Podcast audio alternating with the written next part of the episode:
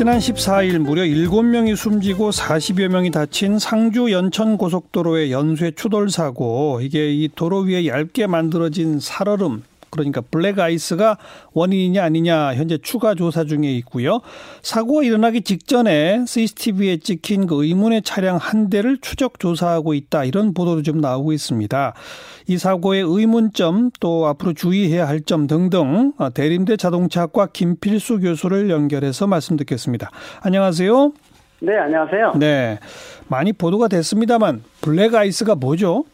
네. 블랙 아이스는 이 아스팔트 위에 얇게 언 얼음판이라고 보시면 됩니다. 예. 전날 이제 습기나 이런 것들이 날씨가 낮아지면서 어는데 얼 때 이 주변에 먼지라든지 매연이라든지 이런 여러 가지 찌꺼기하고 혼합되면서 얼다 보니까 예. 색깔이 검게 되면서 아스팔트 아. 색을 띠고 있습니다. 아. 그러다 보니까 운전자가 전혀 이걸 인지하지 못하고 진입하게 되면은 지금과 같은 큰 사고가 유발되는 어떻게 보면은 도로 위의 암살자, 도로 위의 함정 이런 얘기도 많이 하고 있습니다. 그러니까 가까이 봐도 얼음인지 몰라요?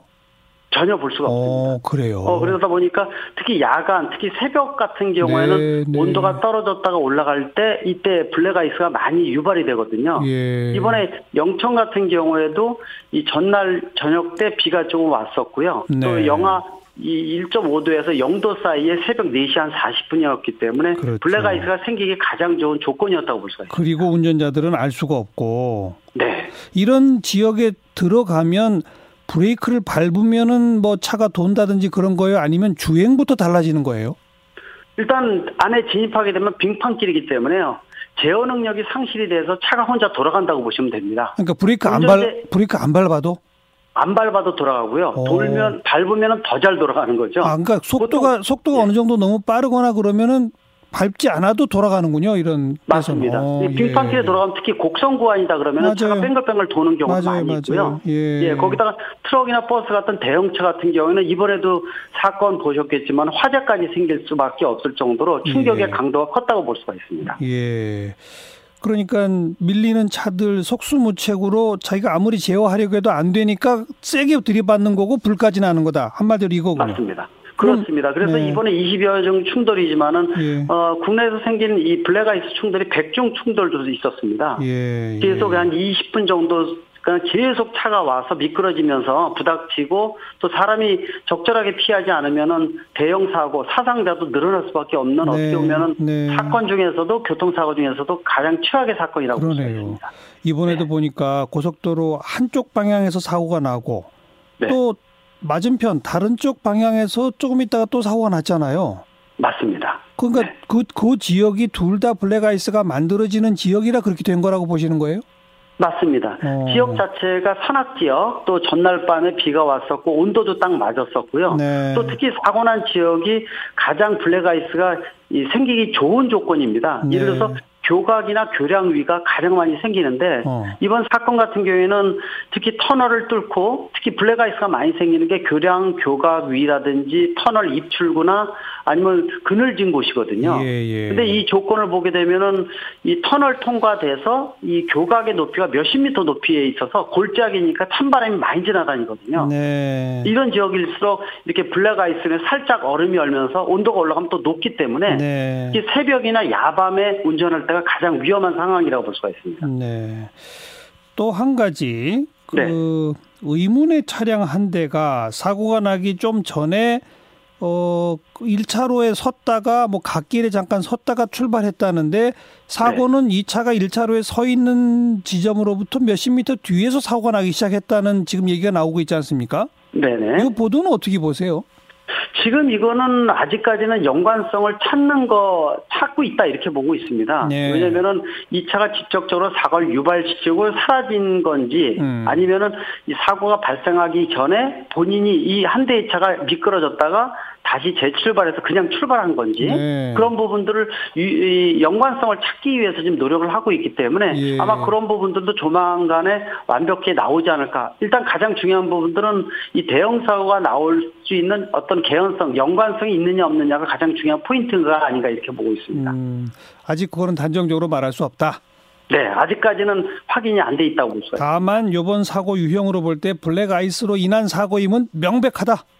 네, 그렇게 아. 보고 있습니다. 왜냐면은 지금 이 블랙박스, 이게 영상 블랙박스에 찍힌 것들이 지금 공개가 돼 있는데요. 네. 저도 지금 여러 번 봤지만은 실질적으로 차가 미끄러지면서 그냥 계속 부닥치고 예, 있습니다. 예. 이게 블랙아이스의 전형적인 모습이라고 볼 알겠습니다. 있습니다. 그럼 교수님 이거 뭐 네. 알 수도 없고 가까이 봐도 안 보인다는데 네. 뭐 대비할 방법이 있나요? 쉽지가 않습니다. 보통 질문 중에서 이 블랙아이스 위에서 미끄러지면 차를 어떻게 합니까? 라고 얘기하는데요. 이 말씀은 드리긴 해요. 차가 움직이는 방향, 보통 이제 일반적으로 핸들을 반대로 꺾는 것이 일반적인 습관이거든요. 예, 예. 그래서 차가 움직이는 방향으로 핸들을 꺾으면서 브레이크를 여러 번 나눠서 밟으면은 그나마 낫다라고 얘기하지만은요. 네. 이것도 근본적인 해결책이 될 수 있는 건 아니고 예방 차원에서 미리부터 이런 지역을 어 안전하게 뭐 예를 들어서 염화칼슘을 뿌린다든지 또는 예를 들어서 그 전에 많이 발생하는 지역을 미리부터 안전 표시판을 많이 설치를 한다든지 예. 또는 심지어는 뭐 열선 같은 걸 좀 깔아서 예. 미리부터 얼음이 얼지 않게끔 만들어준다든지 이런 예. 미리부터 예방 차원의 조치를 해주지 않으면은 예. 블랙아이스는 예방할 수 있는 방법이 거의 없다고 볼 수가 있습니다. 그러니까 운전자가 할 수 있는 방법이 아니라 이거는 그 정부나 지자체가 해야 될 일이군요.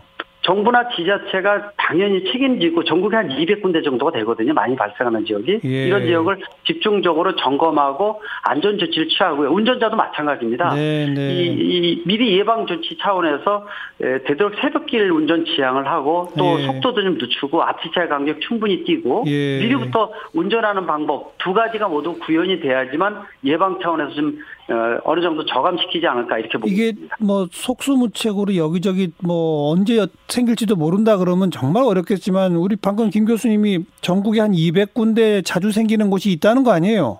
맞습니다. 그럼 그러면 대비할 수 있겠네요. 미리부터 좀 했으면 되는데 꼭 대형 사고가 생긴 다음에 조치하는 것이 좀 그러게요. 어떻게 보면 좀 안쓰러운 부분들이 아니 있습니다. 요번에 사고 난 것도 김 교수님은 미리 알고 있던 그 200군데 중에 하나 맞아요?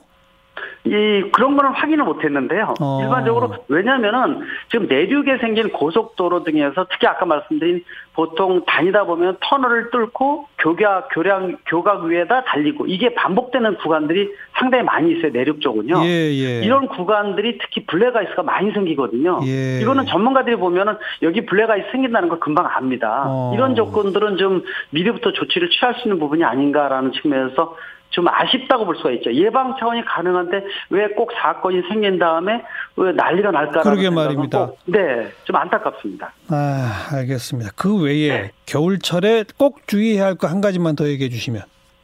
어, 제일 중요한 부분은 차량 관리입니다. 3개월 동안은 춥기 때문에 차를 아예 들여다보질 않거든요. 음. 네. 따라서 이 자동차의 타이어, 특히 마모가 많이 되는지 공기압 유지가 상당히 좀 중요하기 때문에 예, 또 예. 배터리 방전에 대한 부분들 그래서 예. 몇 가지 부분들을 미리 한번 지금 본격적인 추위가 오기 전에 한번 점검해 주게 되면 네. 안전, 연비, 차량 내구성 모두 보장할 수가 있습니다. 타이어 마모도 우선 제일 먼저 봐야 되겠네요. 맞습니다. 고맙습니다. 네, 감사합니다. 대림대학교 자동차과 김필수 교수였어요.